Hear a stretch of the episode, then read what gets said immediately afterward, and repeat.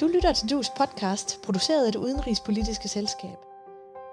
Vi håber, du bliver lidt klogere på den verden, vi lever i. Rigtig god fornøjelse.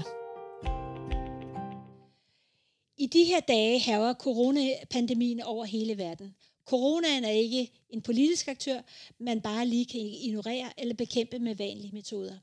Den har vist sig som en slags katalysator, der udstiller og styrker og svagheder i den politiske ledelse i de respektive samfund. Den genererer samtidig andre kriser end bare de rent sundhedsmæssige. Det er derfor interessant at se på, hvordan den politiske ledelse blandt verdens stormagter har håndteret pandemien, og hvilke konsekvenser det fremadrettet vil få i vores bedømmelse af den. I dag skal vi tale om Kina, USA, Rusland og EU's håndtering af pandemien. Velkommen til Dus podcast. Mit navn er Charlotte Flint Petersen. Med mig til at drøfte dagens emne på to telefoner har jeg Per Carlsen, seniorrådgiver i Dus, tidligere ambassadør i Rusland, Letland og Litauen, og Tage Bagmand, sikkerheds- og Tysklandsekspert, tidligere medarbejder ved p Orientering. Denne podcast er den tredje i rækken af sikkerhedspolitiske drøftelser med Tage Bagmand og Per Carlsen. Per, lad os øh, starte med USA. Der er selvfølgelig rigtig mange vurderinger af, hvad der foregår i USA, og det er også svært ikke at, ligesom at tage med den her præsidentvalgkamp der foregår samtidig. Så vurderingen er selvfølgelig også set i lyset af det. Øh, men øh, hvordan er din øh, sådan opfattelse af, hvad der foregår i USA med, i forhold til pandemien? Jamen det er jo, øh, det er jo altid forbløffende at, at følge præsident Trump og, og, det, øh, og det amerikanske system, øh, hvor den øh, populistiske præsident jo øh, lagde ud med, at, øh, at der var ikke noget problem øh, for USA. Det øh, var noget, der befandt sig over i, i, øh, i Kina, øh, og øh, det ville ikke, øh, det ville ikke øh, komme til at, at, at ramme USA. Og så har han jo måttet skifte holdning, som sædvanligt, øh, masser af gange til, at øh, han nu her for et par dage siden øh, sagde, at nu ville man åbne op, og det øh, var præsidenten, der enrådet øh, bestemte det. Og virkeligheden er jo, at øh, det har vist sig, som også det står i forfatningen, at det faktisk er de øh, guvernørerne i de enkelte stater, øh, som bestemmer øh, på det her område. Og derfor har man jo kunne se øh, guvernøren i, øh, i New York i daglige øh, udsendelser beskrive den, øh, den reelle situation og fortæller om, at øh, han lukker i hvert fald ikke noget som helst op, før øh, situationen øh, er til det. Og så som du selv siger, så har vi præsident kampen kørende på, på Vågeblus i, øh, i baggrunden øh, med en øh, nu øh, Biden, tidligere vicepræsident Biden, som, øh, som øh, ene øh, udfordrer fra, øh, fra demokraterne, og som jo har fået både den tidligere præsident og, og andre gode øh, demokraters øh, støtte. Øhm, og når vi har kigget på, hvad den præsidentkamp formentlig skulle øh, drejer sig om, så var det jo den fremragende økonomi, øh, i USA, som der jo fuldstændig korrekt har været. Men hvis vi kigger på, hvordan arbejdsløshedstallene er steget nu til 25 millioner, synes jeg, jeg hørte i dag, øh, så begynder det jo at blive lidt alvorligt øh, for, øh, for republikanerne og, og, og, for, og for præsident Trump øh, at sige, at øh, økonomien øh, går fantastisk. Man kan selvfølgelig ikke gøre for øh, at, øh, at coronavirusen er, er kommet. Øh, men øh, han har jo ligesom fået ryggen mod muren i mange af de øh, svingstater, som, øh, som bestemte sig for ham øh, sidste gang og, i, og imod Hillary. Så det bliver interessant at se, øh, hvordan øh, og om øh, demokraterne øh, vil kunne øh, udnytte det i øh, den videre øh, valgkamp. Men, men sikkerhedspolitisk, så er Donald Trumps håndtering af coronakrisen jo øh, et problem, fordi han øh, gør internationalt det, han også har gjort hjemme nationalt. Han bygger fjendebilleder op. Mm. Øh, han taler sig væk fra øh, de, de folk, han måske skulle arbejde sammen med, og han, øh, han dækker over nogle øh, konflikter ved at øh, lægge den her konflikt oveni øh, for eksempel i forhold til, øh, øh, til Kina. Og samtidig har han ved sin håndtering af øh, coronakrisen øh, i, i militæret, øh, øh, denne her, øh, det her hangarskib Roosevelt, mm. øh, der har han øh, slået øh, et, et stort skår i, i tilliden mellem præsidenten og, øh, og, og soldaterne. Og det kan vise sig at blive en, øh, øh en udfordring for, øh, for USA på, på den lidt længere bane. Og i det hele taget, det kommer vi måske tilbage til lidt senere, så er øh, coronakrisen jo øh, noget, der kommer til at øh, i den grad præge den måde, man er nødt til at tænke øh, øh, militær sikkerhed på også. Hvordan det? Øh, for eksempel ved, at øh, øh, man jo ikke længere... Øh, Hidtil har det været sådan, at soldater de skal beskyttes ved hjælp af nogle øh, øh, skudsikre vester og nogle hjelme og noget kævler mm. og sådan nogle ting. Og lige pludselig så øh, er det deres sundhed, der er den helt store bekymring. Øh, og en smittefare som denne her, en aggressiv virus som denne her, øh, kan man ikke stoppe i militære enheder, øh, sådan som de opererer i dag, fordi de arbejder jo ude i felten, og de arbejder nært sammen, og øh, de arbejder under usanitære forhold.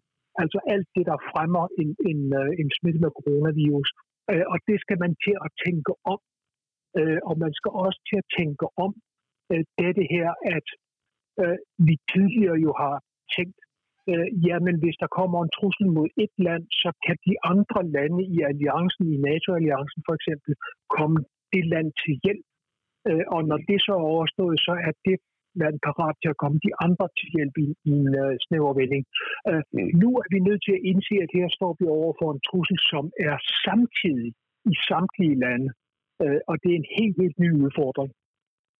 Og hvor, og hvor vi for det ikke skal være løgn, øh, direkte af konkurrenter, ikke? når, når øh, præsidenten øh, går ud og vil købe en tysk virksomhed for at sikre sig såkaldte værnemidler, som, øh, som, øh, som ikke skal gå til Europa, så er vi jo i, i direkte konkurrence øh, om sikkerheden.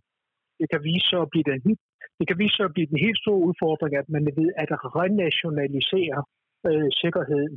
Øh, efter den kolde krig fandt man jo ud af, at man kunne internationalisere sikkerheden, mm. man kunne samarbejde, man kunne lave smart defense, man kunne købe ind sammen, man kunne lave fælles depoter osv. Mm. Og lige pludselig så ser vi, at landene siger, nej, vi skal selv have alle evnerne hjemme hos os selv, og vi skal holde på det, vi har, og vi skal ikke dele med andre, før vi har øh, betjent vores egne befolkninger. Det er også en helt ny øh, situation. Men har USA ikke haft et, et, et egentligt beredskab på det her område? Altså man tænker på, at det er verdens største militærmagt. Øh, de har alle de øh, systemer, øh, våben, alt muligt, men, men har de ikke haft et beredskab i forhold til, til pandemi? Altså, de har jo ikke haft tilstrækkeligt, så meget kan man jo roligt sige. Øh, som i mange andre lande øh, er der jo sket en, en nedskæring efter den øh, kolde krig, også på, øh, på, på, på de forskellige øh, midler, som, øh, som man skulle have til rådighed. Det har vi også haft derhjemme, ikke? med, med øh, de 2% nedskæringer om året. Øh, så derfor så, øh, så har man ikke sådan haft lager liggende parat, øh, som man bare kunne fordele rundt. Og vi ser jo i virkeligheden også, at vi har den samme diskussion i USA mellem staterne om at købe de her ting og betale, øh, betale mest for det, som man så må sige hugge fra hinanden, som vi har haft øh, diskussionen inden for EU mellem de forskellige lande. Øh, og der er det jo så nogle af de andre lande, om man så må sige, øh, Kina og Rusland, som har kunne sende sendinger med udstyr og vise sig som de gode, solidariske mennesker, de er. Vi har, jo, vi har jo vendet os til, at i en globaliseret verden kunne vi skaffe alting på ganske kort tid. Mm. Øh, og lige pludselig så står vi altså og ser, at alle lande har brug for de samme ting på samme tid.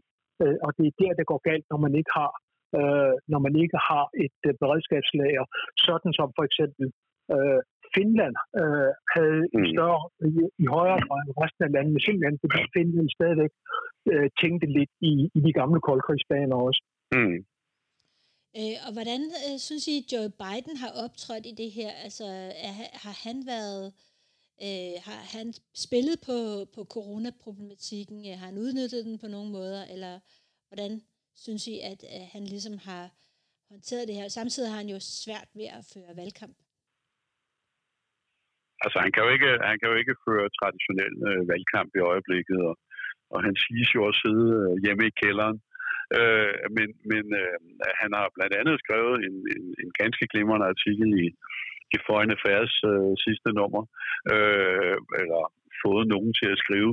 I hvert fald er den meget, meget velskrevet og, øh, og øh, beskriver nøjagtigt forskellen på det gamle Obama-Biden-team øh, og øh, den, øh, de kendte vestlige værdier, og så det, der foregår øh, i øjeblikket. Så der vil være mange i Vesteuropa, der, der læser det med glæde. Spørgsmålet er jo altså bare, om, om han kan vinde. Altså noget af det, som vi virkelig har, har kigget på, altså det er, at vi jo har sammenlignet sundhedssystemer og hvordan de har fungeret, og hvordan har det amerikanske sundhedssystem fungeret i forhold til øh, at takle den her øh, krise?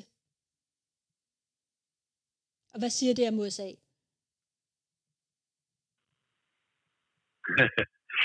Jamen altså, øh, det er jo igen øh, fuldstændig fragmenteret, øh, fordi du kan sige, at, at sådan som det øh, har udspundet sig i, øh, i New York, så har det jo vist sig, at, øh, at, øh, at man kan øh, igen øh, samle sig og øh, få tilsendt, øh, øh, der kom et, et, et skib sejlende ind ikke, med, med 1000 pladser, og man har oprettet telte i, i, øh, i Central Park og så videre. Så selvfølgelig har man nogle muskler, som man ikke har i øh, ulande og failed states og, og så videre, men, men, men det har jo taget alt, alt for længe at komme i gang. Øhm, nå, men lad os øh, så hoppe lidt videre, og det bliver også dig, Per, der starter og lægger ud. Det bliver okay. øh, om, om, om Rusland, øh, fordi hvad sker der egentlig der? Altså i lang tid forlød det, at der ikke var særlig mange øh, covid-19-tilfælde i Rusland, og at de havde reageret i tide ved at lukke grænsen til Kina, og, og der var en kæmpe fodboldkamp i, i St. Petersborg for ja. lidt under en måneds tid mm. siden, hvor folk de sad samlet og, og råbte, vi skal dø, råbte de som kamprum. Men øh, mm. med, som en kommentar til hele den panik, der var rundt i verden altså, det er jo der, man kan se nogle paralleller, og så kan man se nogle store forskelle selvfølgelig. Ikke? Øh, som du siger, så startede Putin med at sige, at, at, at det var ikke noget problem, og det var, ville ikke blive noget øh, problem i, øh, i Rusland. Og så langsomt, så, så, så var det ligesom om, at han trak sig øh, lidt tilbage og overlod selve bekæmpelsen øh, til borgmesteren i Moskva og til premierministeren og til de forskellige øh, guvernører. Det kan man sige, det er lidt som, lidt som i USA, men, men altså på en, på en anden måde, fordi han ligesom selv trak sig, og det tror jeg, alle gode russere har læst om, når der er noget, der er rigtig galt. Øh, og man hørte jo om, at der var en masse mennesker, som, som døde af lungebetændelse. Det var der ingen, der troede på. De troede på, at man døde af noget andet. Øh, og, og, og så har man jo så lukket ned nu, og øh, og sagt, at man skulle, man skulle være hjemme, og man skulle få sin løn. Vel at mærke, der er ikke nogen kompensation til virksomhederne, altså. Så, øh, så, så virksomhederne skal bare betale løn. Øh, men, men, øh, men, men det fik jo altså russerne til at, øh, at gå lidt i panik her over påsken, hvor, øh, hvor jeg har fulgt mange af, af mine gode gamle venner, som har taget bilen og givet sig til at køre ud i, øh, i, i Daciaen, eller hvis de ikke havde en Dacia, så til, til far, mor eller bedstefar og bedstemor ude på landet. Øh, fordi man ville i hvert fald ikke være i Moskva, hvor man jo nu, altså nu bliver tjekket i alle ender og kanter. Der var demonstrationer her forleden ved, ved metroen, hvor man øh, kom til at stå alt for tæt, fordi at politiet skulle tjekke, om man nu havde lov til at tage med den metro, eller ikke til at tage øh, med den metro. Så der er, så der er ting i Rusland, som minder beklageligt om, øh, om, om, om Tjernobyl og om, om andre lignende katastrofer, hvor, øh, hvor, øh, hvor det altså ikke rigtig lykkes for, for Putin at, øh, at, at få det hele øh, under kontrol. Så har han samtidig spillet øh, forkert kort vedrørende øh, oliepriserne, hvor han jo så har måttet, måtte krybe til korset og, og, og, og, og ringe til, øh, til, til præsident Trump og foreslå, at de øh, nok alligevel skulle producere lidt mindre olie. Det var egentlig det, han, øh, han ville bekæmpe den, den, den amerikanske øh, olieproduktion i, øh, i første omgang. Øh, så, øh, så, så han står absolut øh, svækket over for den russiske befolkning. Nu er der jo altså ikke nogen øh, valg i, i Rusland øh, undervejs, så, så, så det ser lidt anderledes ud end, øh, end USA, men han er da klart svækket. Men han havde jo sådan to store projekter her i, øh, i foråret, som øh, han har vel har måttet udsætte, eller som har været meget vigtige for ham, øh, som ligesom har også skygget for, for hele den her pandemi, eller hvad? Altså sejr, ja. sejrsdagen den 9. maj. Altså sejrsdagen, sejrsdagen har han jo forløbig øh, flyttet over til, øh, er det ikke august, hvor han jo skulle have, have, have set, håbet han, øh, mange af lederne fra, øh, fra de andre lande i, i 2. verdenskrig, og de får jo så nu øh, genudstedt øh, invitationen. Så må vi jo se, øh, om, der kan, om der kan komme noget ud af det. Ja, og så var der jo så den her forfatningsafstemning, som vil give ja. ham mulighed for at stille op i uh, to valgperioder endnu frem til to, 2006. Og den holdt han jo fast. Den holdt han jo fast på et, et stykke tid, at den skulle, den skulle afvikles øh, som planlagt, men der måtte han jo også trods alt indse, at, øh, at det gik ikke. Så den har han altså også øh, måtte, måtte udsætte. Så, øh, så der er et par øh, af de øh, store begivenheder, som, øh, som skulle have været afviklet, som øh, forløbig er, er udsat. Så kan han jo kigge på sin gamle ven Lukashenko over i, i Hvide Rusland, som stadigvæk klarer det hele ved at spille ishockey og drikke vodka. Så øh, der er forskellige måder at klare det på. Men, men er der ikke generelt øh, i, i Rusland lige nu, sådan, altså, kan han overhovedet tåle den her forfatningsafstemning? Fordi der er vel rimelig stor øh, utilfredshed, og økonomien bløder, og øh, altså, hvordan, hvordan øh, kan, er Putin, øh, altså vil, vil, vil man bakke op om ham her efter pandemien er overstået? Jeg synes, det er, er, lige, så, er lige så svært at forudsige, som, øh, som det er med det, med det amerikanske valg, hvordan, øh, hvordan det falder, falder ud øh, bagefter. Men, øh, men det er helt klart, at, øh, at tilliden den er, den er væk i den øh, store del af den, af den russiske befolkning. Og nu er det jo nu er det blevet modsat. Nu er det kineserne, der lukker grænsen til Rusland. Ja, ja det interessante med Rusland er jo, at man har at der, der er nogle diskussioner i gang øh, internationalt om, hvad det her det har for øh, Vladimir Putin til at øh, tænke om og til igen at engagere sig internationalt i noget mm. øh, på, på, på en eller anden samarbejdslinje.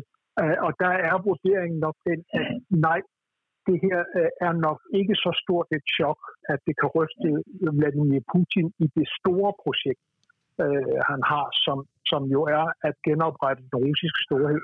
Så man skal ikke regne med, at øh, nogle af de konflikter, de har set med Rusland, øh, de bliver afskærpet eller ændret af den her øh, øh, coronakrise, lyder vurderingen fra, fra, fra nogle af dem, der, der følger med i, hvad der sker i Rusland.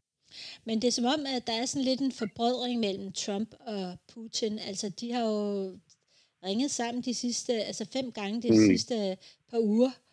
Øh, blandt andet omkring øh, oliepriserne og øh, hvor meget olie, der skulle spydes ud og sådan noget. Så, så er der noget der? Er der noget, der koger der? Jeg ved ikke, om det koger. Det, det, kan vist ikke, det kan nok ikke blive til ret meget mere end simmer. Men øh, altså, det er jo klart, at, at russerne vil, vil, vil gerne benytte sig af den her lejlighed til at komme ud af nogle problemer og slippe af med nogle sanktioner og så videre. Det har jeg svært ved at se, at, øh, at, øh, at Vesten skulle, skulle være parat til, og, og hvad skulle de have til gengæld. Men der er en diskussion, øh, som, som vi kan se nu, øh, for eksempel i, i det russiske Carnegie Center, hvor, hvor direktøren er ude og, og tale om, om mulighederne for at, at komme tættere på hinanden. Og så bliver sat lidt i rette af, af direktøren øh, i, i Washington om, at øh, det tror han ikke meget på. Og det skal der være diskussioner om på mandag i, i Canada. Så, så diskussionen er der, og det er da interessant nok, at den er kommet op. Men det er nu ikke lige til at få øje på, at, øh, at det skulle føre til et reset. Men er det, altså, altså Putins, øh, hed, hidtil har Putin jo benyttet sig af, at han ligesom har kunne give give penge og altså økonomi til, til almindelige mennesker, og det har, har sikret hans støtte, men, men hans økonomi mm. må virkelig bløde nu også, øh, både på grund af olieprisen, som er nede på 27, øh, 27 dollar per tønde, og, og hvor man siger, at hans budget skal det løbe rundt, er det ved 50 eller sådan noget? Jamen altså, det, det er klart, at oliepriserne er det helt store øh, problem. Øh, og, og igen, hvis man taler med almindelige russer, så siger de jo meget tydeligt, at priserne på, på udenlandske varer og selvfølgelig er, er gået op. øh, i og med, at, at rublen er gået ned. Øh, og, og der har også været beskrivelser af, af, af mangler på hylderne øh, i, øh, i Moskva, og så ved vi jo godt, at så er det endnu værre ude på landet. Så, øh, så, så en, øh, en økonomisk krise, det, øh, det har han. Ja, lad os så bevæge os videre til øh, Kina, øh, Tage. Øh, der er mange, der har skrevet, at de asiatiske lande har klaret sig meget bedre end de vestlige håndtering af, af kriserne. Øh, og at det varsler øh, endegyldigt, at nu er vi på vej mod en forandret verdensorden. Og, og Kina har, har i den grad øh, været på charmeoffensiv. De lukker deres økonomi op, hvor vi lukker ned. Øh, hvad, hvad, hvad synes du, øh, Tage? Hvad, hvad er der, hvordan skal man vurdere Kinas håndtering af, af pandemien? Altså, hvis det, hvis det er svært at vurdere, øh, hvordan Putins reaktioner er, øh, så er det nærmest umuligt at vurdere, hvad der sker i Kina. Øh, det er givet, at, at øh, denne her øh, corona, øh, nye corona eller covid-19, øh, har været et, øh, et grønt chok for, for, øh, for kineserne, fordi øh, det ligesom har øh, rystet deres langtidsprojekt. De har været nødt til at koncentrere sig voldsomt om, om at få bekæmpet den her, øh, øh, den her øh, epidemi, som vi jo var i begyndelsen, pandemi, som det er blevet til. Øh, øh, og, og, øh, og, og, og måske er det øh, kinesiske, det nye, moderne kinesiske samfund ikke rigtig gearet til et tilbageslag, som, som øh, det, der kommer i kølvandet på, på covid-19-krisen, øh, det økonomiske tilbageslag. Øh, det må vi afvente og se, men det er givet, at, øh, at det her det har kostet kineserne rigtig mange penge. Det har kostet kineserne rigtig mange prestige også. Øh, men, øh, fordi øh, der jo kører denne her store fortælling om, at det er, øh, det er noget, der er startet som et kinesisk problem, og det kunne ikke holdes som et kinesisk problem. Øh, og det er noget, som man selvfølgelig øh, øh, ser på i Hongkong, ser på i Macau, ser på i Taiwan, øh, og, og siger nej, øh, alt for meget åbenhed øh, mellem os og, og det kinesiske fastlandskina er måske ikke af det gode. Øh, så Øh, så jeg tror, at kineserne står med et problem, men jeg tror også, at kineserne, som de traditionelt gør, holder fast i deres langtidsperspektiver i øh, udenrigs- og sikkerhedspolitikken, så vi skal ikke regne med, at, øh, at kineserne har opgivet deres ambitioner i det sydkinesiske hav, for eksempel, øh, eller at de i det hele taget har opgivet deres, øh, deres ambitioner om at, øh, at åbne, ud, op mod, øh, åbne op ud mod verden. Som, som vi ser det i øjeblikket, så er vi tilbage ved, ved, ved begyndelsen af vores snak her, så er, øh, så er øh, det, forhold, som måske er det allervigtigste, både for, kineserske, for kineserne og for os, nemlig forholdet mellem USA og Kina, øh, det er øh, gået mod, mod nulpunktet. Øh, jeg tror ikke, det har været værre i, i rigtig, rigtig mange år. Øh, øh, og, og, og det skyldes øh, dels kineserne, dels, øh, dels øh, Donald Trump. Øh, øh, og det er som om, de taler sig væk fra hinanden i øjeblikket. Ja, fordi der, der er jo hele det her med, at, øh, at øh, Trump og Pompeo bliver ved med at kalde det for Wuhan, Wuhan virus, og altså det, også i Sikkerhedsrådet vil have, at, øh, at øh, Kina påtager sig det fulde ansvar for pandemien, og derved har man ikke kunne komme til enighed om noget i Sikkerhedsrådet øh, overhovedet. Så du, du har simpelthen en situation, hvor der er ingen dialog er mellem de to. På trods af, at man har haft en, en masse samarbejde på det, altså på medicinalområdet og omkring virus, øh, så, så er der sådan på det overordnede politiske totalt øh, lukket pt.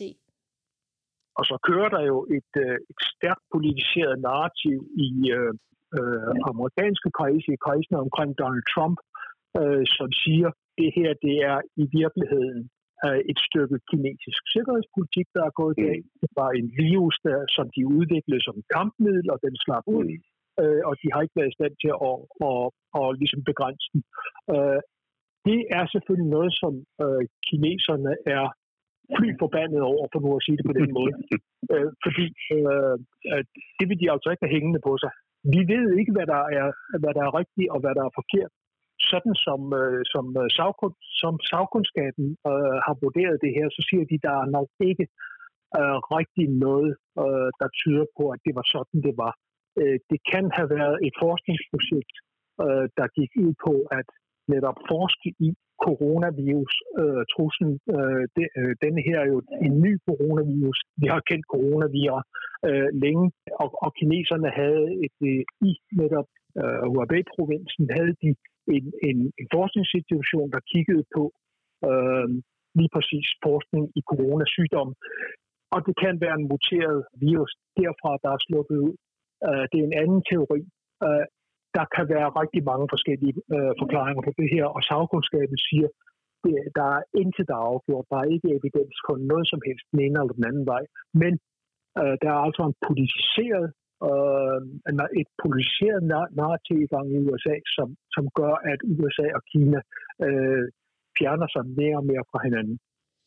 Øh, og, og jeg er ikke, ikke økonom, men i, men i dag bliver det mig, der kommer til at tale lidt om økonomi, fordi hvis vi, hvis vi så kigger lidt fremad øh, og kigger på den økonomiske krise, som følger efter i USA og som følger efter i Vesteuropa, så vil den jo igen forplante sig ud i, at vi kommer til at købe mindre varer, ikke bare i Kina, men i Indien og Bangladesh.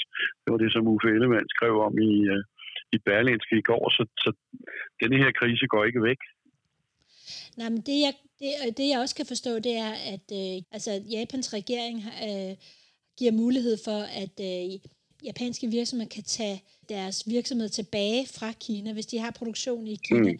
så kan de, få de nu mm. tilskud til i virkeligheden at bringe dem tilbage til... Øh, så du vil have en hel... Øh, øh, altså hele den, den, den øh, supply chain vil ændre sig, fordi det er åbenbart mm. en trend, der, der nu går i gang med, at man hjemtager sin produktion igen. Det var det, som Tage også talte om med, med renationalisering, ja. ikke? Øh, som, som godt kan risikere at gribe om sig.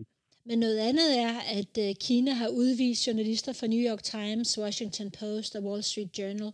Øhm, altså, det er vel heller ikke særlig smart, er det det, når man gerne ønsker, når man ønsker en eller anden form for skal man sige, kanal, hvor igennem man snakker, og så tage de, de aviser, kan man sige, som er mest Trump-kritiske rent faktisk, og så øh, sende, den, sende dem ud af landet. Hvordan tolker du det? Altså, det er sådan ligesom noget, der foregår samtidig med, at man kører charmeoffensiv, at man øh, forsøger at sige, at altså, vi har hele tiden, øh, vi forsøgt at, at, at informere i ret tid, og vi har lagt alting ud, og alt sådan noget. Altså det her, øh, øh, det her med, med korrespondenterne, det er jo en erstatningskrig, kan man sige. I, i, I gamle dage var det sådan, at man udviste hinandens diplomater, øh, men det er, jo, det, det er jo blevet til, at man udviser hinandens øh, korrespondenter.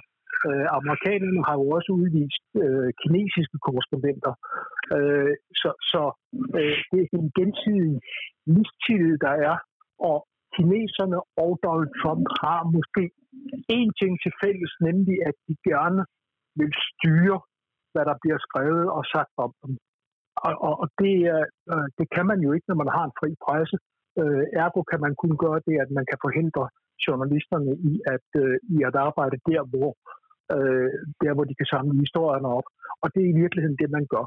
Men øh, øh, det her, det er altså en, det, det er dels et forsøg på at sætte sig på fortællingen om øh, coronavirus, øh, og det er også et, øh, et forsøg på at øh, styre nyhedsformidlingen fra begge sider var godt, du fik det sidste med.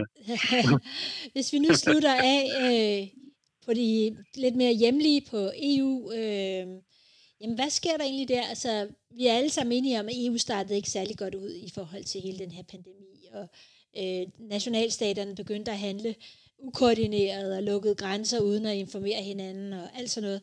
Øh, men hvordan ser det ud nu i forhold til EU og, og pandemien? Tage. EU's indsats er, er først og fremmest en koordineringsindsats, øh, og så er det en finansieringsindsats.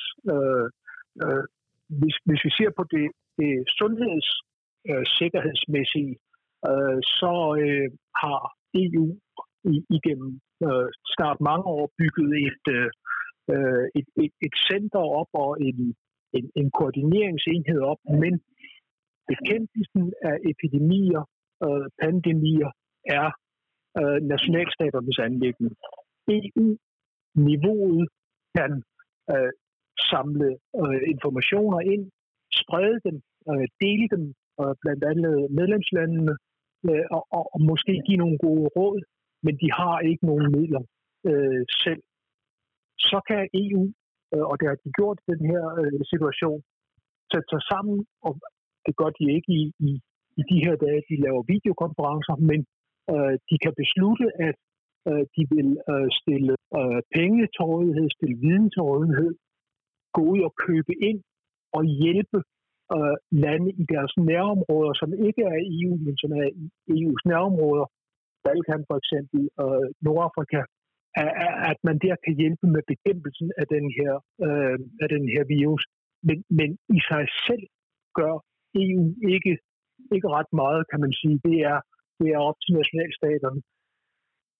Og der er vi jo tilbage i, i, øh, i, i, det, vi har talt om før, at, øh, at der kan være nogle niveauer, hvor nationalstaterne siger, ja, det kan godt være, at vi skal hjælpe hinanden, men vi skal altså hjælpe os, os selv først. Øh, så, så, så det kan være lidt op ad bakke, det her. Så er der, så er der det Per talte op, nemlig det, det økonomiske nedfald fra denne her øh, krise, hvor jo Øh, økonomerne er enige om, at vi nærmer os en recession, eller vi måske allerede er i den. Øh, og, og der kan øh, EU selvfølgelig øh, være der via øh, den europæiske centralbank og de, øh, øh, og de hjælpepakker, som de kan lave der, og som de har lavet.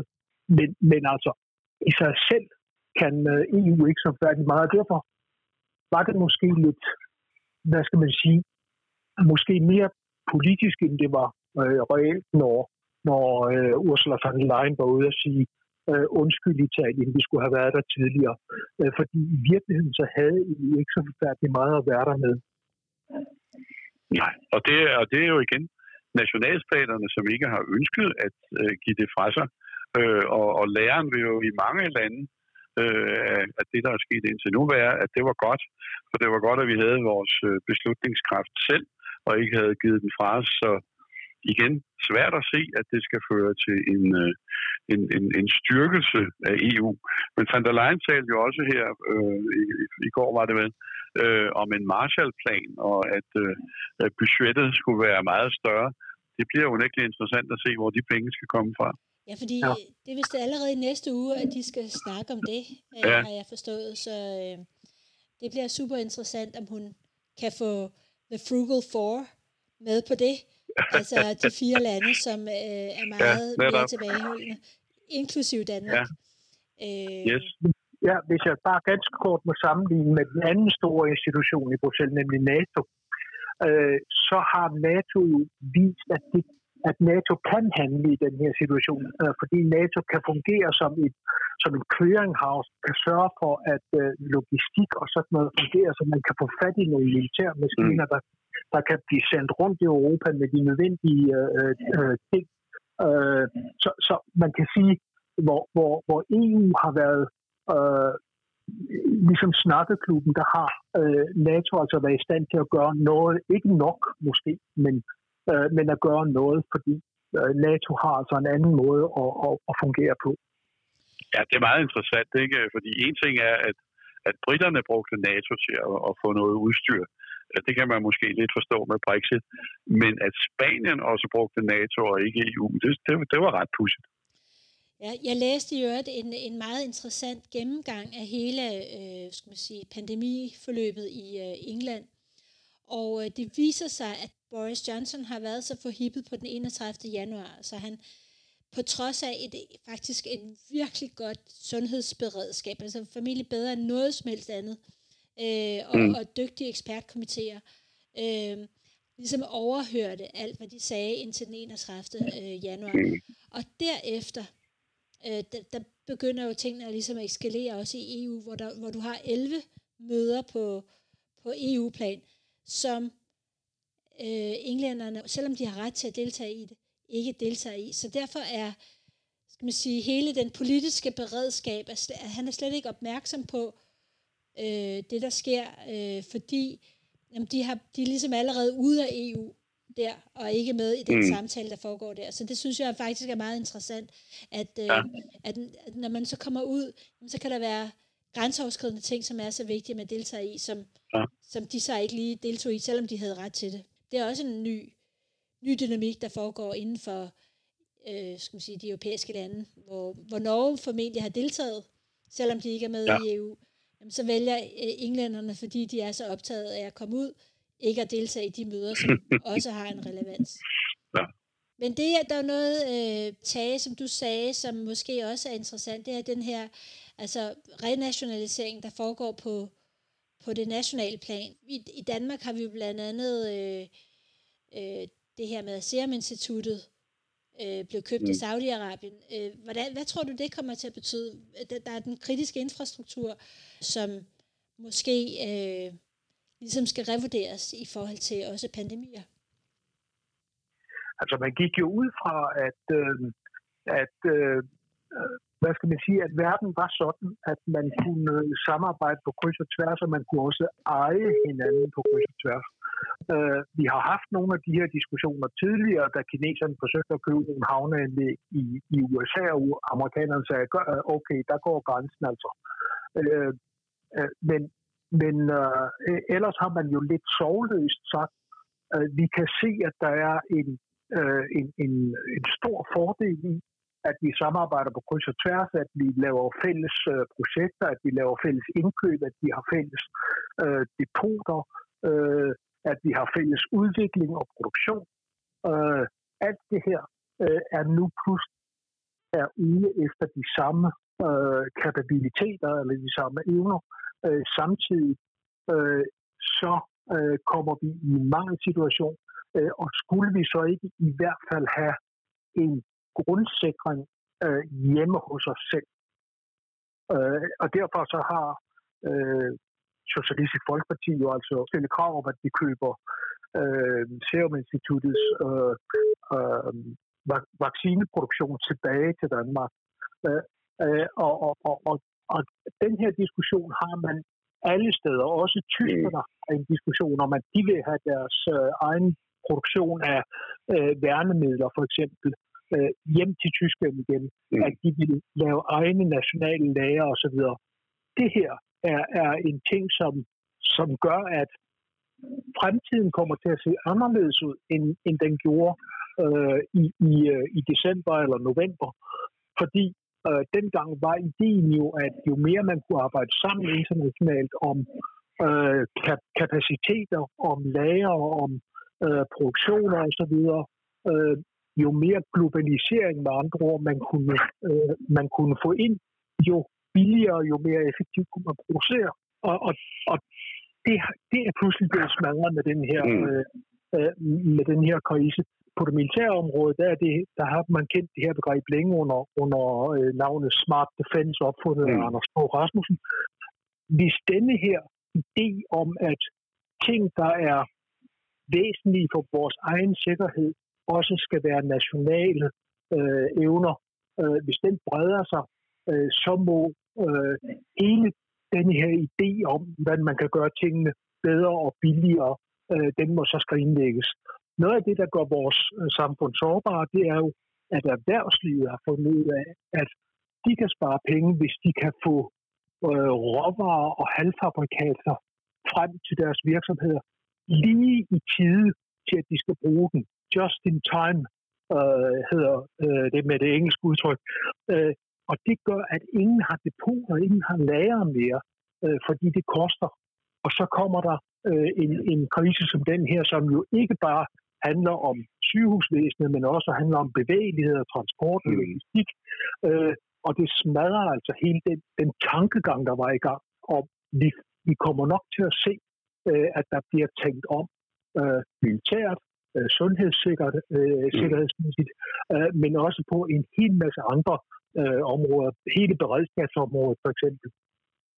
Ja, tak til øh, Per og tak til Tage for den her diskussion. Jeg håber, I har øh, nyt øh, samtalen. Jeg synes, vi er blevet meget klogere på nogle af de store forandringer, der er sket i den globale verden som resultat af coronakrisen, og der er stadigvæk meget, vi skal se, hvad der sker, men øh, følge Ja. med i uh, Dus podcast, og uh, tak til Tage, og uh, tak til Per. Tak for nu. Jamen tak for nu.